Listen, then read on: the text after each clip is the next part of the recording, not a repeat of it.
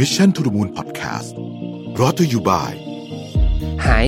มูดโฟมล้างมือ ให้มือสะอาดนุ่ม ไม่กลัวแบคทีเรีย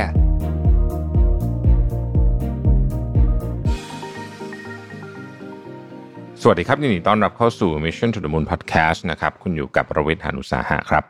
วันนี้จะมาชวนคุย topic ฮอตฮิตของสัปดาห์นี้นะครับ ก็คือเรื่องของการที่ มีกลุ่ม Facebook กลุ่มหนึ่งนะครับที่ตั้งขึ้นมาเพียง2อสวันเท่านั้นเอง แล้วก็มีสมาชิก 5 6แสนคนเข้าไปแล้วเนี่ยนะฮะก็คือกลุ่มที่อยากจะพูดคุยกันในประเด็นว่าจะย้ายไปอยู่ประเทศอื่นดีไหมนะครับซึ่งต้องบอกก่อนว่าตอนแรกผมก็เข้าใจว่าเอ๊ะมันจะเป็นแบบห้องการเมืองหรือเปล่าอะไรเงี้ยนะแต่จริงเข้าไปแล้วก็ไม่เลยนะคือเขาคุยกันเรื่องย้ายประเทศจริงๆนะครับ น่าสนใจมากผมก็เข้าไปตามอ่านอยู่หลายโพสต์เหมือนกันนะครับ ส่วนใหญ่ก็จะแนะ ทิปส์นะฮะในการย้ายประเทศนะฮะบอกข้อดีข้อเสีย ก็เป็นการถามไถ่กันถึงเรื่องอาชงอาชีพต่างๆนานาซึ่งก็มีโอ้หลากหลายมากๆเลยนะครับเอ่อน่าสนใจเป็นปรากฏการณ์ที่น่าสนใจจำนวนคนที่เข้ามาจอยกรุ๊ปเนี่ยถือว่าน่าสนใจมาก เพราะว่าเวลาเราทำเรื่องพวกนี้เราก็จะพอจะรู้นะฮะว่าไอ้ private group แบบนี้เนี่ยที่จะมีคนจอยหลัก ห้าแสนคนเนี่ยในสามวันเนี่ยโอ้มันมันมันแทบไม่มีนะฮะน้อยมาก ๆนะครับ มันมันจะต้องเป็น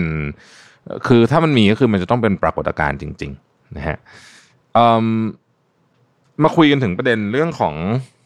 เรื่องของท็อปิกนี้กันนิดหนึ่งในมุมมองของผมแล้วกันนะครับ ก็ผมก็มีข้อมูลจำนวนจำกัดที่ผมมีนี่แหละผมก็อยากจะแชร์ในมุมของผม ซึ่งก็แน่นอนว่ามันเป็นแค่มุมด้านเดียวนะครับ ก็กรุณา รับฟังด้วยด้วยเเราก็ไปคิดต่อแล้วกันนะฮะอยากว่าถ้ามีประโยชน์นะฮะโอเค เริ่มอย่างนี้ก่อนเลยกันนะฮะถ้าคำถาม in general ว่าการ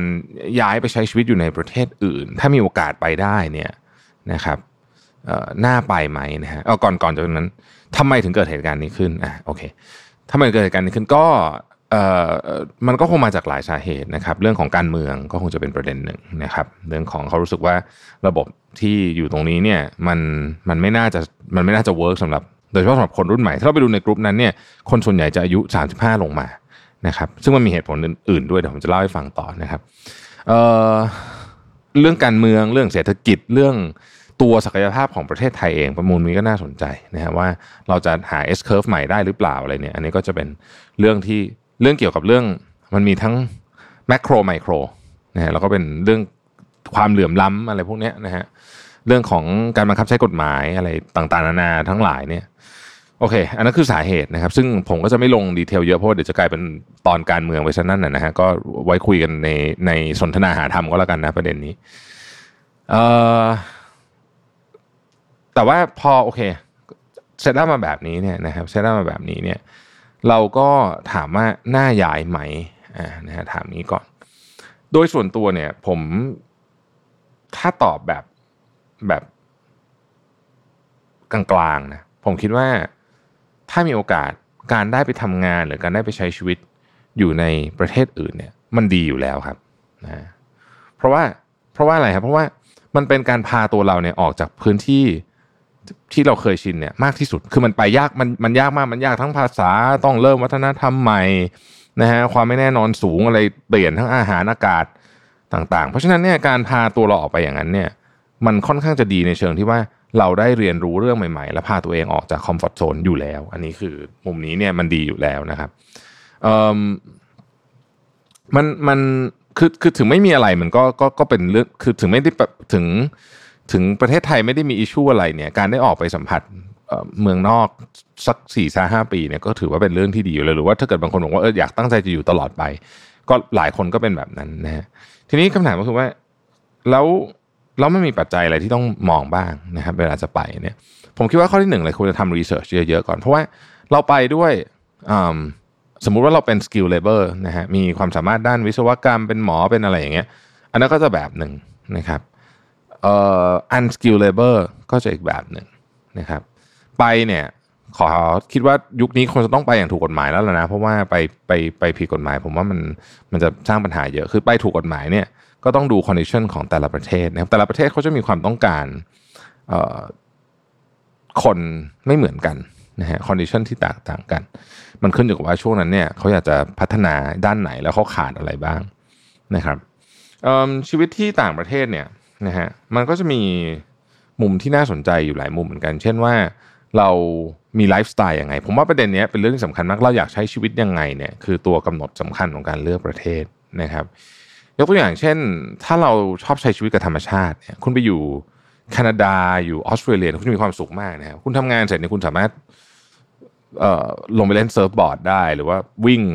ริมหาดริมทะเลได้นะฮะ แบบยาวๆ ไม่ต้องกลัวรถชน ไม่ต้องมีฟุตบาทมีหลุมอะไรแบบนี้นะฮะคุณสามารถที่จะพาหมาไปไว่ายน้ำในทะเลได้อะไรแบบนี้คือ คือคือคือมันมันมันเป็นชีวิตแบบที่ที่อาบอกตรงๆว่าอยู่อยู่เมืองไทยหรืออยู่อยู่เมืองหลวงกรุงเทพเนี่ยทำยากทำยากนะครับเพราะฉะนั้นเนี่ยอายกตัวอย่างเรื่องธรรมชาติผมว่าเห็นชัดนะใครชอบธรรมชาติเนี่ย จะรู้สึกว่าโอ้โหกรุงเทพโดยเฉพาะกรุงเทพเนี่ยนะครับ ธรรมชาติหายากจริงคนที่จะได้เข้าถึงธรรมชาติได้เนี่ย แบบทุกวันเลยนะ แบบเยอะๆเนี่ย ใส่แรงเยอะนะครับ ต้องใส่แรงเยอะพอสมควรนะครับ แล้วมันก็ไม่ได้เจ๋งมากด้วยบอกกันตามตรง ผมเนี่ยสิ่งที่ผมไปทุกที่เวลาผมเดินทางเนี่ย คือสวนสาธารณะนะทุกครั้งที่ไปผมจะไปอยู่สวนสาธารณะ เกือบทุกวันนะฮะเพราะฉะนั้นผมก็จะเห็นว่ามันมันเป็นยังไงอย่างสวนสาธารณะที่เอ่อที่ ที่ออสเตรเลียที่พี่เมืองที่พี่สาวผมอยู่เนี่ยเพิร์ธเนี่ยนะฮะโอ้โห มันดีมากเลยอะมันโอ้โหแบบสุดยอดเลยอะมันแบบไม่รู้พูดไงที่เจ๋งมากนะครับเป็นแบบส่วนสาธารณะที่สุดยอดมากแล้วก็คือแม้ถ้าคุณอยู่ในกลางเมืองเนี่ยตอนเที่ยงถ้าคุณอยากออกมาวิ่งคุณวิ่งได้นะวิ่งแบบริมแม่น้ำเนี่ยคือมันมัน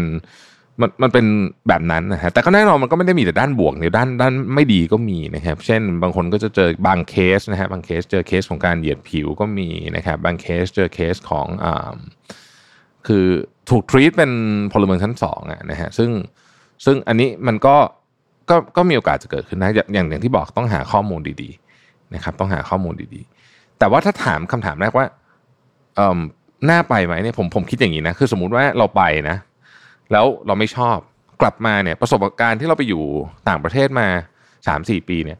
มันมีค่ามากกว่าการเรียนปริญญาใบหนึ่งนะสำหรับผมนะฮะไปทำงาน3 4ปี ถ้าคุณไปทำงานที่เป็น skilled labor เช่น คุณไปอยู่บริษัทเทคโนโลยีอย่างเงี้ยสิ่งที่คุณได้มาเนี่ยมันคือ advance กว่าในเมืองไทยเยอะเพราะฉะนั้นคุณกลับมาเนี่ยคุณโอ้โหหาลู่ทางสบาย ถ้าคุณอยากทำงานบริษัทก็เชื่อว่ามีบริษัทต้องการตัวคุณมากมาย ถ้าคุณอยากทำธุรกิจเองคุณน่าจะเห็นของที่คนที่นี่ยังไม่เห็นด้วยซ้ำนะฮะ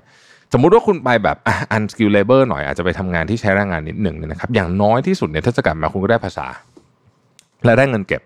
เพราะที่นู่นเนี่ยถ้าทำงานแล้วไม่ใช้จ่ายสุรุ่ยสุร่ายเนี่ยมีเงินเก็บแทบทุกคนนะฮะเอ่อเพื่อนผมหลายคนที่สมัยก่อน สมัยก่อนนู้นไปทำงานเสิร์ฟกันนะก็ส่งตัวเองเรียนได้อะนะฮะคือมันมันมันก็ได้เงินเยอะจริงอะนะผมแล้วแล้วยิ่งตอนนี้เนี่ยอย่างอเมริกาขึ้นค่าแรงขั้นต่ำเป็นชั่วโมงสิบห้าเหรียญด้วยเนี่ย มันก็ยิ่งเอ่อทำให้การเก็บเงินเนี่ยก็ ก็ทำได้นะครับ แต่ก็ชีวิตมันก็จะไม่ได้หรูหรามากนะก็ต้องบอกตามตรงนะครับ แต่นั้นคงไม่ใช่ประเด็นอยู่แล้วนะเพราะว่าผมคิดว่ามันมีมันมี factor อื่นที่เราน่าจะสนใจมากกว่านะครับเออเรื่องนี้เคยเราจะเรื่องนี้จะกระทบอะไรกับกับประเทศไทยบ้าง ถ้ามีคนออกไปเยอะจริง ๆ นะครับ ปรากฏการณ์นี้เรียกว่าปรากฏการณ์สมองไหลนะสมองไหลนะฮะซึ่งมันก็เคยเกิดขึ้นหลายครั้งแล้วล่ะ จริง ๆ จะจะว่าไปเนี่ย ถ้าจะพูด ในเชิงที่ว่ารุ่นคุณปู่อากงเรามาจากเมืองจีนตอนนั้นก็อาจจะสมองไหลได้ประมาณหนึ่งแต่ว่ามันอาจจะปริมาณไม่เยอะมาก เพราะว่าคนจีนคนเขาเยอะจัดเลยใช่ไหมแต่มันเคยเกิดขึ้นในอิหร่านในมาเลเซียในหรืออย่างล่าสุดเนี่ยจับตาดูเมียนมาเมียนมาเนี่ยมีโอกาสจะสมองไหล หรือแม้แต่ฮ่องกงเองนะครับฮ่องกงตอนนั้นคนจำนวนมากตอนที่จะคืนกลับมาให้จีนอย่างอังกฤษเนี่ยคนจำนวนมากก็ไปอยู่ที่แคนาดาไปที่อะไรแบบนี้นะฮะ ปรากฏการณ์สมองไหลนี่มันเกิดขึ้นนะครับ แล้วมันก็ถ้ามันเยอะคือถ้าจำนวนเยอะนะ มันอิมแพคต่อ ต่อการพัฒนาประเทศแน่นอน อย่างรุนแรงด้วยนะครับ ซึ่งนี้ก็เป็นเรื่องที่น่าเป็นห่วงเหมือนกัน นี่นี่คือปรากฏการณ์ที่ที่เกิดขึ้นที่ที่ผมรู้สึกว่าน่าเป็นห่วง เพราะว่าคนเจเนอเรชันนี้คือคนเจเนอเรชันที่จะเป็นกำลังหลักในการสร้างชาติอ่าใช้คำนี้แล้วกันนะครับ คือเป็นกำลังหลักในการสร้างชาตินะครับ เป็นเป็นคนที่จ่ายภาษีดูแล สังคมผู้สูงอายุของไทยอะคือเรามันมีสองปัญหาปัญหาคือตอนนี้เศรษฐกิจเราก็ไม่ค่อยโตหนึ่งละสองเรามีปัญหาเรื่องของผู้สูงอายุนะครับสังคมผู้สูงอายุ ซึ่งเราจะเข้าสู่สังคมผู้สูงอายุในอีกไม่กี่ปีแล้วเนี่ยนะฮะซึ่งนั่นหมายความว่าคนหนึ่งคนที่ทำงานเนี่ยแรงงานหนึ่งคนที่ทำงาน ไม่ว่าจะได้เงินเท่าไหร่ก็ตามเนี่ยนะแรงงานหนึ่งคนเนี่ยจะต้องสปอร์ตผู้สูงอายุจำนวนเพิ่มขึ้นนะฮะในเชิงของภาษีเชิงโครงสร้างสังคม ซึ่ง ถ้าเกิดว่ายิ่งคนกลุ่มนี้ซึ่งเป็นหัวกะทิเนี่ยนะฮะจำนวนมากเนี่ยคือผมไปดูในกลุ่มนั้นเนี่ยโอ้โหมีแต่คนแบบ คนชั้นหัวกะทิต้องบอกงี้นะครับ เยอะมากเลยเนี่ยนะโอ้ถ้าไปเนี่ยนะครับหมอพยาบาลวิศวกร โอ้โห ถ้ายกขยงกันออกไปจริง ๆ เนี่ย เหนื่อยเหนื่อยแน่นอน เพราะว่าเราเราไม่มีคนจะจะพัฒนาประเทศนะฮะกำลังคนมันไม่มีเพราะฉะนั้นเนี่ยอันนี้ก็มุมมองประเทศไทยก็ก็ถือว่าน่ากลัวนะครับ น่ากลัวจริง ๆ นะครับ แต่อย่างอย่างที่ผมบอกอะว่าเอ่อมันก็เป็นปรากฏการณ์ที่เกิดขึ้นจากหลายๆอย่างที่สะสมมานะที่มันเป็นปัญหากดทับซ้อนทับกันมา ข้อที่สามถ้าคิดในมุมของของชีวิตแล้วกัน อันนี้อาจจะเป็นเชิงเชิง อาจจะไม่ได้เป็นเชิงเศรษฐกิจหรือเชิงอะไรเนี่ย ผมก็มีความเชื่อว่าชีวิตเราเนี่ยเกิดมาครั้งเดียว คือ you only live once อะ นะฮะเพราะฉะนั้นเนี่ยอะไรที่คุณสงสัยอยู่ในใจว่า เอ๊ะฉันจะทำมันดีไหมไม่ทำดีไหมเนี่ย มันน่าท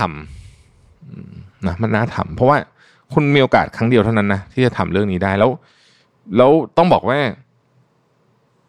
ถ้าอย่างอายุเท่าผมเนี่ย ภาระมันเริ่มเยอะ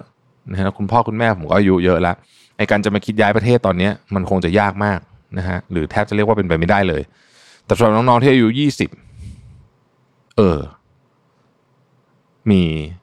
คือถ้าคุยกับคุณพ่อคุณแม่รู้เรื่อง อ่า เราจะกลับมาเยี่ยมบ้านกันอะไรเงี้ยเอ้ยมันก็มันก็เป็นเวลาที่ดี ถ้าผมย้อนหลังไปตอนนั้นผมอายุยี่สิบแล้วสถานการณ์บ้านเมืองเป็นแบบนี้ ผมอาจจะหาลู่ทางไปก็ได้นะคือคือนั่นแหละ ผมว่าเพราะว่าถ้าเกิดว่ามันมีโอกาสเพราะว่ากว่ามันจะสบโอกาสกันทุกอย่างว่าจะไปได้เนี่ยมันยากมากนะครับ คือหนึ่งคุณต้องมีที่ไป คุณต้องมีทางไป แล้วคุณต้อง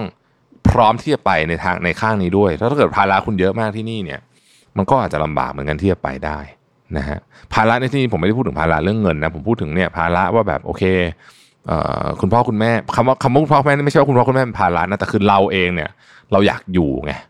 เราอยากอยู่เพื่อดูแลคุณพ่อคุณแม่ใช่ไหมอยากจะ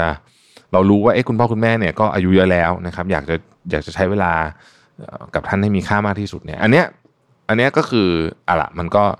มันก็เป็นสถานการณ์ของแต่ละคนไปนะฮะผมเล่าเรื่องพี่สาวให้ฟังนิดนึงกัน พี่สาวผมคนรองเนี่ยอยู่ที่ออสเตรเลียอยู่ที่เพิร์ธนะฮะแล้วก็ผมก็มีโอกาสไปเยี่ยมพี่สาวผมจริงๆ ผมกับพี่สาวคนนี้มีโอกาสไปใช้ชีวิตอยู่ด้วยกัน หมายถึงว่าไปอยู่ในที่เดียวกันน่ะหลาย ๆ ครั้งแล้วนะฮะตอนเขาเรู้สึกจะลูกคนแรกเนี่ย ผมก็ไปอยู่ที่มินเนียโพลิสซึ่งคือเขาอยู่ต่างประเทศมาตลอดนะครับกลับมาอยู่เมืองไทยไม่นานแล้วก็ไปอยู่ต่างประเทศ แล้วก็ตอนนี้ก็ไปอยู่ออสเตรเลีย ก็เรียกว่าถาวรแล้วละก็คงจะใช้ชีวิตอยู่ที่นั่นไปตลอดนะครับ พี่สาวผมเนี่ยอยู่เมืองเพิร์ธนะฮะแล้วก็เมืองเพิร์ธให้เป็นเมืองเมืองขนาดกลางๆนะครับเงียบๆนะฮะแต่ว่าพวก ของเขิงก็ครบครันนะก็คือมีทุกอย่างอะนะฮะมีมี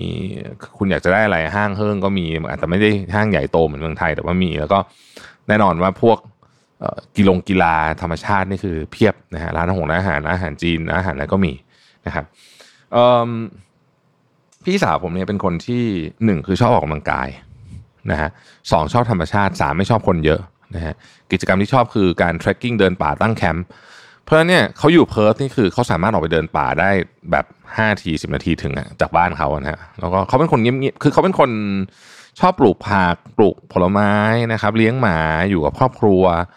อะไรอย่างเงี้ยเขาไม่ได้แบบชอบแสงสีมากนักอะไรเงี้ยคือเขาเพราะฉะนั้นเนี่ยที่นี่คือหมอเขามาเข้าไปแล้วเขา happy มากทุกครั้งที่เขากลับมากรุงเทพเขาก็จะบอกว่าเออกรุงเทพมันวุ่นวายเนาะอะไรเงี้ยมันเหมือนแบบมันรถติดอะไรอย่างเงี้ยคือ ที่เพิร์ธเนี่ยผมจะเล่าให้ฟังตลกมากอีกครั้งหนึ่งผมไปเนี่ยนะ ผมจอดรถติดไฟแดงอยู่กำลังจะขับรถไปหาพี่สาวแล้ว ก็ดู Google Map จอดรถติดไฟแดงอยู่เนี่ยน่าจะมีรถข้างหน้าผมแบบสามสี่คันห้าคันมาขึ้นสีแดงแล้วอะคือขึ้นเป็นแบบถนนตรงนี้ติดเป็นสีแดงมันตลกมากเพราะว่า ถ้าเป็นที่เมืองไทยนี่คือสีเขียวแน่นอนเนี่ยนะฮะก็คือคือเมืองเขาเงียบๆแล้วก็ไม่ไม่มีไม่มีอะไร ไม่ไม่ได้มีแบบ ไม่ได้มีเหมือนกับ ก็อาจจะไม่ได้มีสีสันมากส่วนคนที่แบบโหเป็นคนชอบปาร์ตี้กินร้านแปลกๆทุกอาทิตย์อะไรเงี้ยก็อาจจะไม่ชอบเพิร์ธ เพราะฉะนั้นไลฟ์สไตล์ก็อาจจะเกี่ยวเหมือนกันเยอะมากเลยนะฮะแต่ว่าถ้าเกิดคุณชอบอย่างที่บอกเนี่ยชอบชอบธรรมชาติชอบเล่นกีฬาเนี่ยโอ้โหที่นี่คือแบบสวรรค์เนี่ยเพราะฉะนั้นก็ก็ดูนะละกันแล้วแล้วพี่สาวผมเนี่ยตัวอาจจะเป็นเรื่องเล่าที่ดีผมคุยกับแกบ่อยใช่ไหมว่าว่าเออทำไมไปอยู่ที่นู่นเป็นไงบ้างเขาบอกเขา happy มากเขารู้สึกว่าที่เนี่ยเป็นเมืองที่ที่มันถูกสร้างมาสำหรับเขาจริงนะฮะขออภัยนะฮะอาจจะพูดวนๆนิดนึงวันนี้นอนน้อยนะฮะเออเมื่อคืนนี้นอนไม่หลับ โอเคนะฮะ ทีนี้ผมอาจจะเดี๋ยวจะยก part สำคัญสำคัญที่เป็นเรื่อง detail เนี่ยไปพูดในสนทนาหาธรรม แต่ว่าวันนี้อยากจะชวนคุยประมาณนี้ แต่ว่าอยากจะปิดท้ายครับสำหรับคนที่อยู่สำหรับคนที่อยู่ เช่นผมเป็นต้นเนี่ย และอีกหลายคนที่อยู่เนี่ย ผมคิดว่าเราก็ต้องสู้เต็มที่เพื่อให้สังคมมันเปลี่ยนไปในทางที่ดีขึ้น มันอาจจะไม่สามารถทำได้ในสิบปี หรือยี่สิบปีนะ แต่ผมว่ามันจะต้องดีขึ้น มันอาจจะไม่เป็นอย่างที่เราอยากเป็น อยากให้มันเป็นในยี่สิบปี แต่ว่ามันจะดีขึ้น มันต้องดีขึ้นเยอะนะครับแล้วถึงวันนั้นหลายคนที่ตัดสินใจไปตอนนี้เนี่ยนะฮะก็อาจจะกลับมานะครับนะฮะแล้วก็กลับมาช่วยกันทำให้ประเทศเดินเดินหน้าต่อไปได้เร็วขึ้นไปอีก เอาความสามารถที่ได้เรียนรู้มาจากต่างประเทศเนี่ยมาเสริมไปอีกก็เป็นไปได้ คืออะไรมันก็เกิดขึ้นได้ทั้งนั้น แต่ว่า ผมคิดว่าณจุดเนี้ยเรา เราทำสิ่งที่เราอยากทำนะฮะแล้วก็ใช้ชีวิตของเราเนี่ยให้มันเต็มที่อะแล้วผมว่าคีย์เวิร์ดของเรื่องนี้ทั้งหมดเนี่ยคือเราเกิดมาครั้งเดียว เราเกิดมาครั้งเดียวจริงเพราะฉะนั้นเอ่ออะไรที่เราอยากทำมันเป็นสิ่งที่อยู่ในใจเรา ถ้ามันไม่ได้เดือดร้อนใครนะฮะผมคิดว่าเราก็น่าจะทำนะอืมขอบคุณที่ติดตาม Mission to the Moon นะครับ สวัสดีครับ Mission to the Moon Podcast Presented by หายมูดโฟมล้างมือให้มือสะอาดนุ่ม ไม่กลัวแบคทีเรีย